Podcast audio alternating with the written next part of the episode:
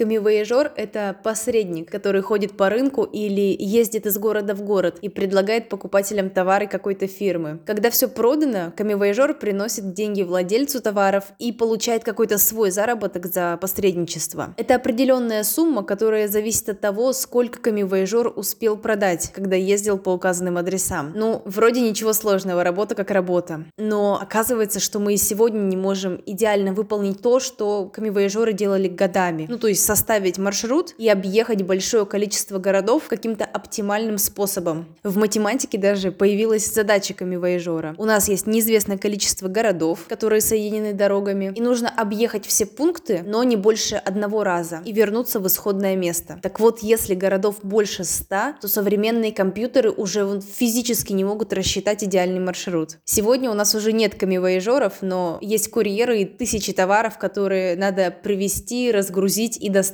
В этом выпуске мы поговорим, что за магия происходит после того, как вы нажимаете кнопку «Заказать товар». Это приставка Елизавета и подкаст «Будь что будет». Здесь мы говорим о том, как наука и технологии меняют нашу жизнь прямо сейчас. Этот проект запустила СМИ «Хайтек», где мы каждый день пишем о науке и технологиях.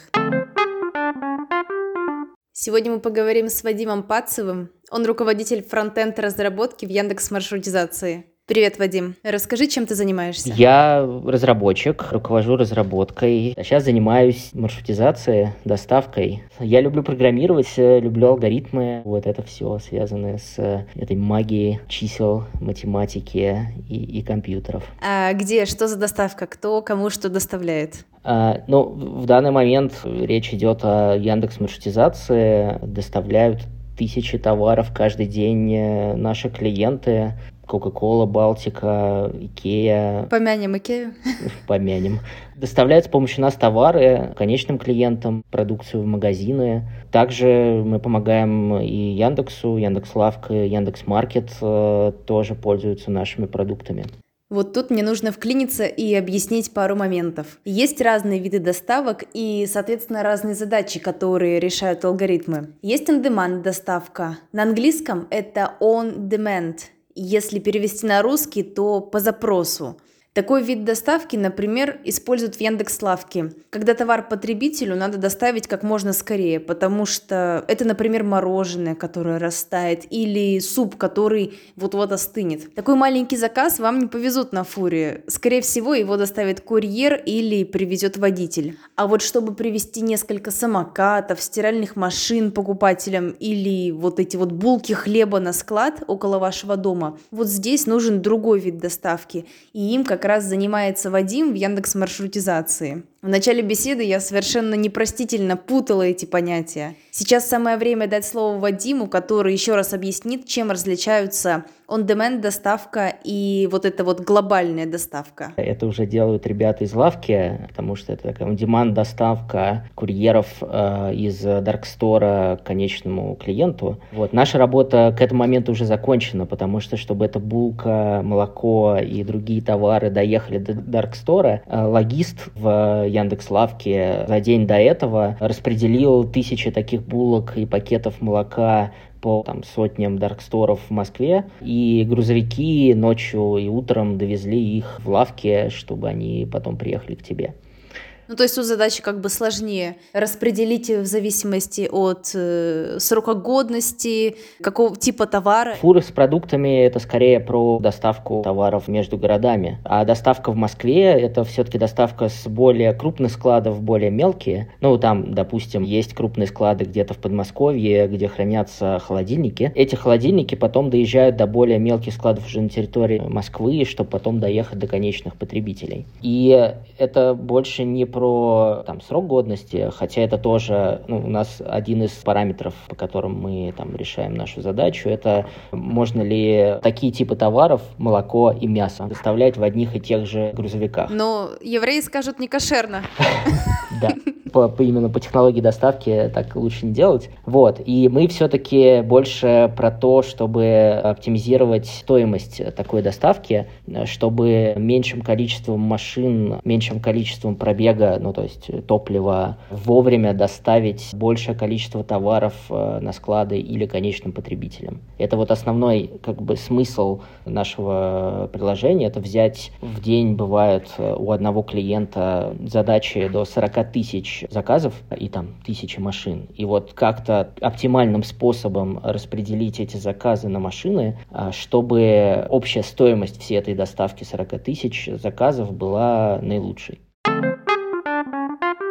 А вот я сейчас пыталась, пыталась, конечно, попасть э, в то, чем ты занимаешься. Доставка, когда курьеры, доставка большими фурами они как-то все различаются? Или в целом, ну, логика как бы одинаковая у решения такой задачи, о доставке конкретного там набора товаров в конкретные точки? Доставка до потребителей — это там пешие курьеры или курьеры на общественном транспорте, которые берут э, товар, там, 10 товаров из Даркстора и проходят 10 э, точек э, на районе. А доставка фурой — это взять много чего-то, приехать приехать в другой город и объехать там 100 магазинов. Вот, ну то есть если э, говорить именно вот о как бы доставке, то по сути это похожие вещи, но в разных контекстах. Ну, э, ехать э, из города в город это одно, а оставлять товары внутри города это совсем другое, совсем другие ограничения, пробки, способы передвижения, там разные типы курьеров. Мы, например, поддерживаем такие сценарии, когда курьер может ехать э, от точки до точки на общественном транспорте для следующей точки на велосипеде, а дальше пройти пешком. Или, например, недавно мы сделали Park and Go, это довольно интересная задача, когда курьер едет на машине, потом ее оставляет, берет из своего грузовика несколько, там, 10 заказов, разносит их пешком, возвращается в машину, едет дальше. Это довольно интересный сценарий с точки зрения вот, решения. Это офигенно сложно, честно говоря. Давай хотя бы что-то, во что-то погрузимся, во что-то разберемся. Вот ты приводишь разные примеры, но скажи конкретно, вот углубляясь в твои задачи, там какая как бы вот дерево возможностей э, вырастает? А, ну, давай, э, мы можем обсудить э, там алгоритмы, которые происходят, ну, то есть что конкретно считается, когда мы решаем задачу. Ну, например... Э, ну да, от чего можно оттолкнуться? Можно оттолкнуться, например, от э, школьной программы. В школе проходит такой алгоритм э, Дейкстры, ну, в, на первом курсе института. Ну, надо объяснить все равно.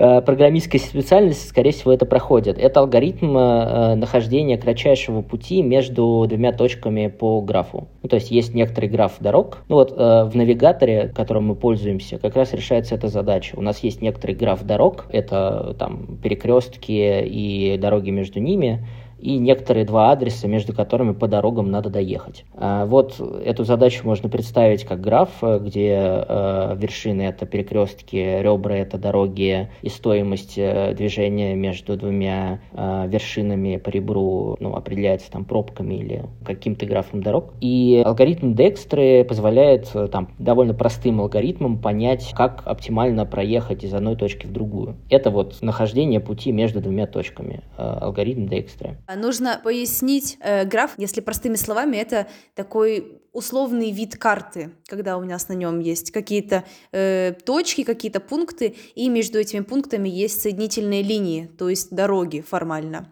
И вот у нас получается такая карта. Угу. Да, это вот, ну, математическая абстракция, где вершины э, соединяются ребрами, ну, точка соединяется прямыми, а, вот, и мы знаем стоимость э, одного ребра, ну, то есть сколько стоит в каких-то абстрактных единицах проехать между двумя точками, вот, и по такому графу, по такой карте соединенной линии, точки соединенной линиями, надо доехать из одной точки в другую. Алгоритм, э, ну, он довольно простой, как бы его изучают там на первых курсах института и в школе, вот, и довольно много уже есть есть э, научного знания про то, как э, с этим алгоритмом работать. Там есть некоторые оптимизации, которые мы тоже используем. Это там э, Dexter волнами называется, когда можно запустить расчет этого алгоритма сразу из нескольких точек в дальние точки, чтобы получить сразу матрицу расстояний, то есть считать не оптимальный алгоритм от точки до точки, а посчитать матрицу расстояний, которая позволяет знать расстояние не только от точки А до точки Б, но и до всех точек, которые мы уже прошли. Вот. И на самом деле при первом этапе решения решение нашей задачи, это наша задача такая. Нам надо взять сколько-то тысяч э, таких точек на графе дорог, посчитать расстояние между каждой из этих, э, между каждой парой из этих точек и каким-то количеством машин оптимально как-то развести товары по всем этим точкам, по оптимальному расстоянию между каждыми двумя точками. Как это сделать? Ну вот первый этап довольно ну, простой и понятный. Это посчитать матрицу расстояний, чтобы знать расстояние между каждыми парами точек. Так,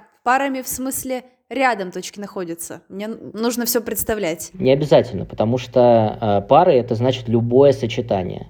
То есть каждой точкой с каждой точкой. То есть из каждой точки у нас в каждую ведет да. линия. Не обязательно прямая. Да, ну, э, какой-то оптимальный маршрут. Потому что не факт, что нам надо из каждой следующей точки ехать в ближайшую. Это может быть не самое оптимальное решение. Может быть, надо наоборот поехать куда-то далеко, и там будет сразу много точек, к которым доехать довольно просто, и можно дойти пешком и усложню еще немножко, как бы еще немножко взорву мозг, потому что на самом деле граф дорог э, это только автомобильный маршрут, а бывает еще пешеходный, бывает общественный транспорт, бывают велосипеды, и это другие графы, ну там другие дороги. И то есть это другой вообще как бы, как это в компьютерных играх, э, слой карты. Да, да, да, да. Первый этап, он довольно трудозатратный, это посчитать такие матрицы расстояний между каждыми двумя парами точек, чтобы как раз построить некоторый другой граф, э, сколько стоит доехать из каждой точки до каждой так. точки. Матрица расстояний. Это такая табличка, в которой у нас нас написаны все точки э, по вертикали и горизонтали, и у нас там есть данные. Да, и каждое такое пересечение этих двух точек есть некоторая стоимость, что нам стоит доехать э, из одной точки в другую. Да. Дальше мы как раз решаем эту задачу, она оптимизационная. Мы находим такое решение на вот этой матрице расстояния, которое можно, во-первых, найти за какое-то обозримое время, в нашем случае это 15 минут, и которое дает какое-то вот при этих ограничениях оптимальное решение объезда этих точек n количеством машин. Вот, э, собственно, суть э, нашего сервиса. Потом мы даем э, логистам и курьерам, собственно, маршруты, по которым им надо ехать, чтобы вся эта магия, которая произошла до этого, срослась и все получили свои товары вовремя. Сейчас нужно немножечко погрузиться, как это все вообще происходит. У нас есть точки, у нас есть там это стоимость дорог. Ну, в этом страшном мире, где дороги все платные, видимо. У нас есть там длина дорог, например. Мы как это вообще делаем? Перебираем все эти точки друг за другом. Ну, я так понимаю, это супер долго, если точек много. Я так потихонечку подвожу к задаче камевояжера, но это, я так понимаю, не алгоритм, это как бы не ответ, это вопрос, скорее, еще один. Как это все решать? Да, задача камевояжера — это именно задача, а не алгоритм. А, она как бы звучит следующим образом, что есть э, один э, там, э, курьер, допустим, что есть один курьер, которому загрузили в машину 10 тысяч товаров, ну, 5 тысяч товаров. Вот ему надо каким-то оптимальным способом по дорогам, зная матрицу расстояния между каждыми точками, каким-то оптимальным образом объехать все эти точки. Это задача камевояжера для поколения Z. Кто не знает, кто такой камевояжер. да, это как бы курьер, коммерсант, кто вот он, э, торговец. он, он курьер, который везет э, 5000 гамбургеров из Макдональдса 5000 да. клиентов. О боже, и они все остывают. да, э, вот. И, но проблема э, как бы этой задачи в том, что уже при сотне э, заказов она не решается современными компьютерами за обозримое время. А, 100 заказов ровно уже не работает. Я слышала просто про 60 или сколько-то вот в районе 60. Сейчас компьютеры стали получше. Ну да, в, в Википедии, там, по классике 66 это число, 64, после которого уже задача не решается за обозримое время. А, вот, и из-за этого нет алгоритма, который бы находил оптимальное решение за приемлемое время. Из-за этого эта задача считается оптимизационной, то есть мы не можем найти самый оптимальный маршрут, но мы можем попробовать найти какой-то из оптимальных маршрутов. У нас сейчас максимальный предел это 40 тысяч точек в одном решении. 40 тысяч. Это довольно много. Там, если решать эту задачу перебором, такого числа нет.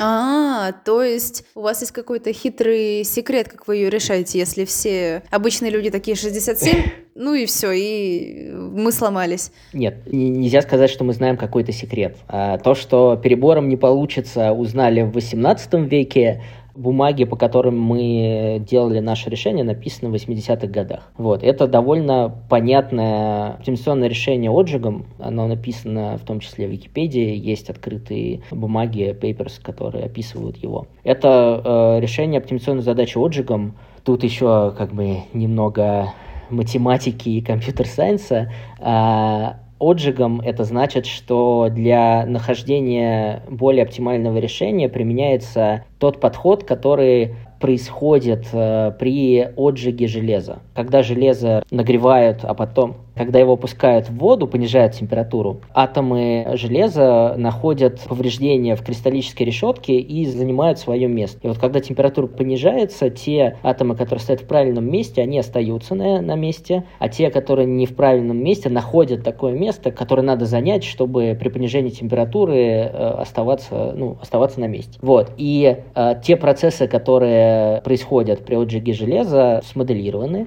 Их можно применить для решения оптимизационной задачи, то есть нахождение в том числе и оптимальных маршрутов для многого количества точек. Что происходит? Мы вот это все маршруты, которые мы строим для 40 тысяч заказов и там тысяч машин, для каждого маршрута мы выясняем его стоимость, сколько стоит, чтобы вот этот курьер на этой машине проехал по этим дорогам, сколько мы тратим на бензин, на прохождение дорог, на штрафы за опоздание, если он вдруг опоздает. Вот, это некоторая наша метрика, наш таргет, то есть у нас есть некоторое количество параметров, у нас их 60. И от этих 60 параметров зависит, собственно, стоимость э, одного маршрутку, ну и всех маршрутов. Оптимизационная задача состоит в том, чтобы так э, перераспределить э, заказы между курьерами и машинами, чтобы таргет получился лучше. Вот, э, собственно, отжиг — это про то, что как именно распределять заказы по машинам, чтобы не просто так случайно искать, где лучше, а чтобы с большей долей вероятности получать более лучший результат.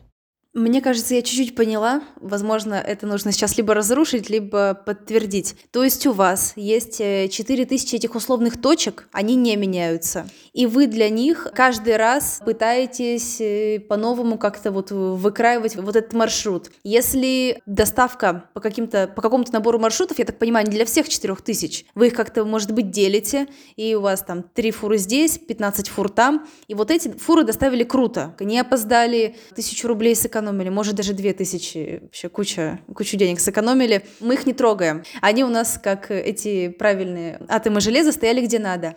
А вот там, где 15, как-то что-то не очень. Давайте их вот там еще вместе поковыряем, поменяем маршрут, эту сюда, эту налево, эту направо отправим. То есть фактически, ну, 4000 точек звучит круто, но фактически вы как бы разбиваете это все на какие-то куски полотна и решаете эту задачу каждый раз с теми же данными, но пытаетесь оптимизировать, оптимизировать и оптимизировать. Ты правильно уловила мысль. Ура! Если упрощать, то да, да, да, все верно. На самом деле, э, э, вот в стоимость э, доставки во многом решается именно количеством машин. Как только мы находим решение с меньшим количеством машин, стоимость всей доставки сильно уменьшается. Выигрыш бизнеса в среднем получается где-то 20% от стоимости доставки. То есть мы можем на одну пятую меньше машин использовать. Получится ли сделать так, чтобы в один день все ионы молекулы железа были на своем месте, ну и все, ничего не надо трогать, все уже круто работает? Или такое невозможно? Теория говорит нам о том, что оптимальное решение для задач э, больше, чем 66 точек найти в обозримое время нельзя. Так что при решении оптимизационной задачи мы можем только приблизиться к идеалу, вот, но не достичь его. Но если говорить про там, реальную жизнь, то вот именно автоматическое построение маршрутов позволяет нам, например, делать более узкие окна доставки. Ну, ты, наверное, видела там, в большинстве магазинов, которые есть, у тебя окно доставки это с 9 утра до 6 вечера. Да, такое было. Это не окно, это кусок вырванный дома. Э, вот, это как раз из-за того, что транспортная компания не очень хорошо делает свои маршруты. Пойду расскажу парочке компаний, что у них что-то не так. Да, э, вот автоматическое построение маршрутов позволяет сузить эти окна доставки. Ну, то есть сделать их час, например. Мы можем сделать так, чтобы все заказы, которые есть там у транспортной компании, могли быть доставлены в окна час. Знаешь там с точностью до часа, когда к тебе что-то приедет.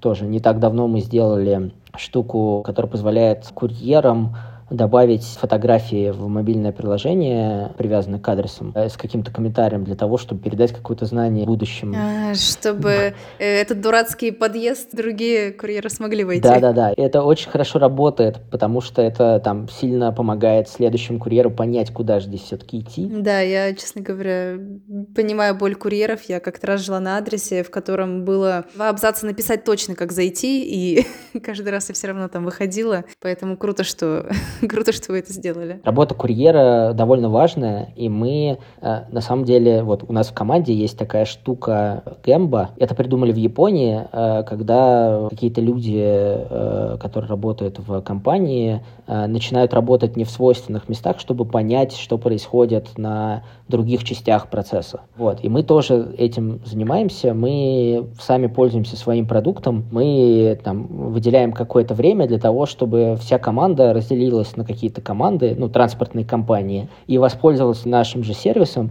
для того, чтобы взять там какое-то количество виртуальных заказов и реально развести в точке, ну, вокруг офисов в разных городах, где присутствует Яндекс, попробовать довести эти товары до точек и посмотреть, как работает наш собственный собственный софт. Ну, чтобы мы как бы прочувствовали всю боль э, людей, которые пользуются... На собственной шкуре.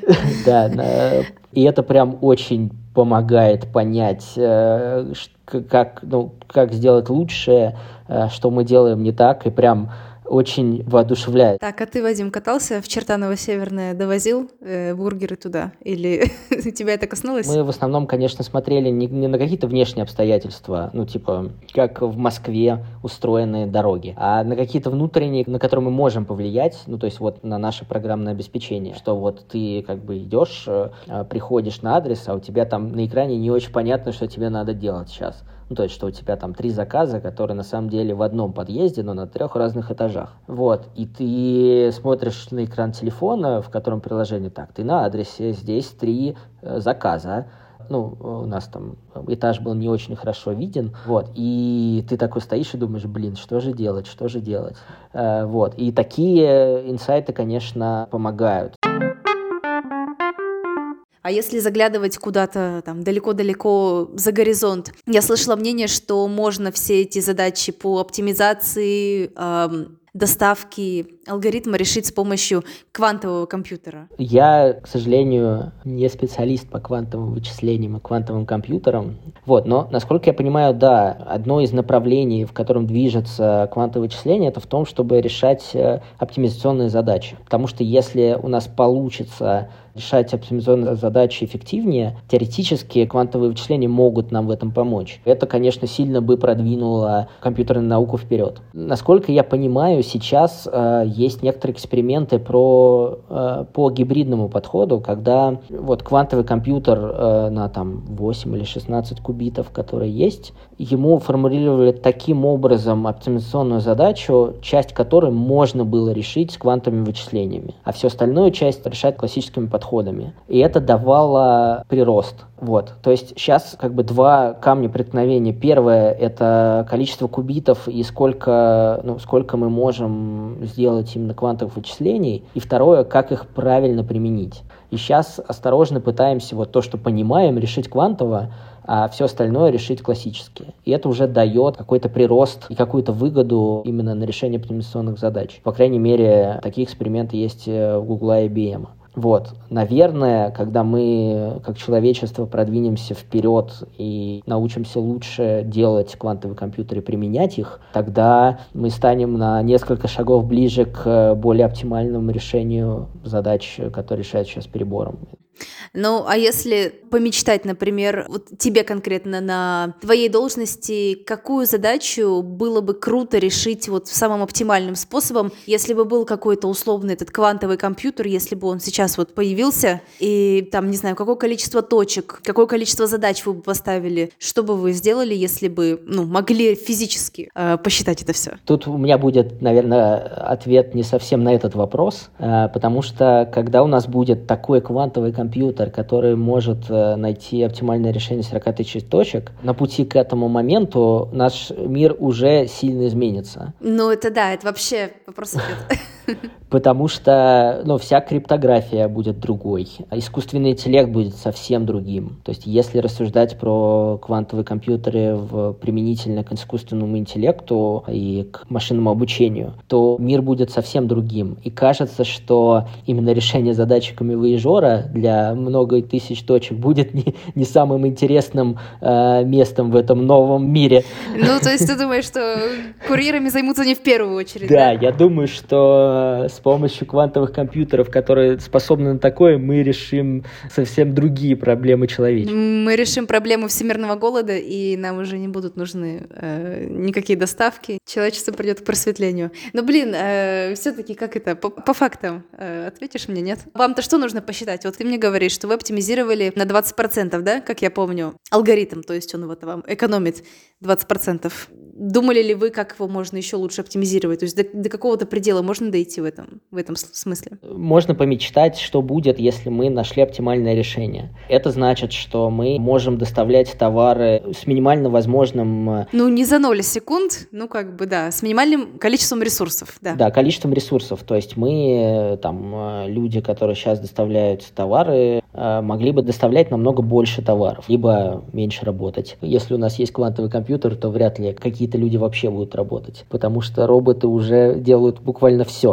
Но неважно. А, ну, то есть мы умеем попадать в самые узкие окна доставки. То есть мы можем предсказывать, когда будет у тебя товар перед твоей дверью с точностью до секунд. Или, например, ты можешь управлять этим с точностью до секунд. То есть сказать, вот мне нужно завтра ровно в 9.53. И ровно в 9.53 товар появляется у тебя на, на пороге. Где именно с точностью до метра, где именно надо парковаться, чтобы вынести тебе товар. Ну, или вообще его не носить, а как припарковаться так, чтобы доставку можно было сделать максимально удобным способом. Мы умеем э, оптимально использовать разные виды транспорта, то есть мы, курьер может использовать все доступные ему виды транспорта, опять же, фантазируя, он берет заказ на складе, садится в точно приехавший вовремя автобус, э, проезжает ровно нужное количество станций, выходит, сразу берет э, самокат электрический, который уже есть, стоит заряжен и готов, везет нужное количество метров, выходит прямо к подъезду и доставляет тебя ровно в ту же минуту, в которую нужно товар. Вот да, я что-то такое хотела.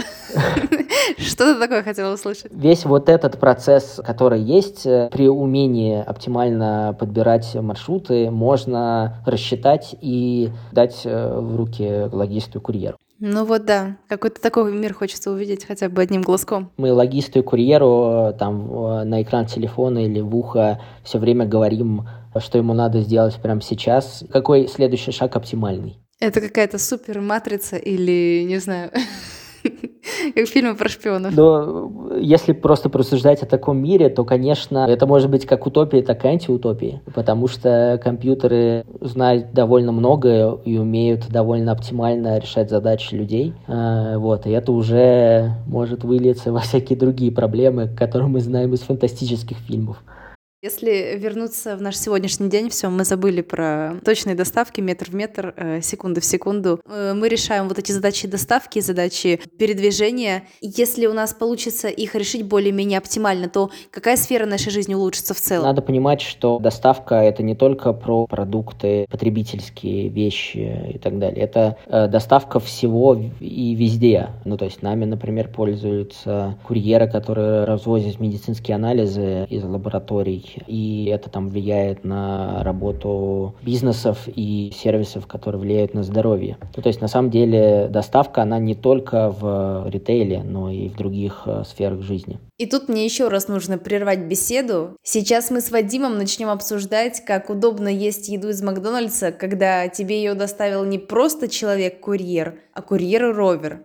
Ровер — это такая небольшая машинка на шести колесах. Внутри ее есть полость, чтобы складывать еду и продукты. Сейчас такие роверы работают в центре Москвы и занимаются доставкой. Но в других регионах России она пока не работает, поэтому они могут знать не все. Но Теперь можно обратно дать слово Вадиму. Можно пофантазировать на тему того, когда людей станет меньше в доставке.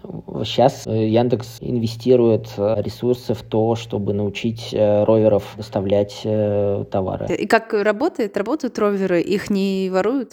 Около там Москва-Сити? Я живу в районе Хамовников, рядом с офисом Яндекса, и у нас по Хамовникам ездят роверы. Вначале они ездили с людьми, ну то есть у каждого ровера был свой человек. Э, он шел сзади него и контролировал его работу, помогал ему, если он застревал, э, решал его проблемы. Вот. Э, но потом люди исчезли, и роверы теперь катаются сами по себе. И это такой мир будущего, когда ты идешь, а роверы куда-то деловито едут по своим делам, доставляя всякие продукты по хамовникам. И это довольно ну, интересно, потому что ровер сам по себе интересный продукт. Ну, то есть штука, которая умеет ездить по дорогам и ну, по пешеходным маршрутам и умеет доставлять товар. И она там, нам интересна тем, что она очень предсказуемая. Ну, то есть там минимум человеческого фактора, и предсказывать работу ровера намного проще, чем работу человека. И это нам дает дополнительные возможности,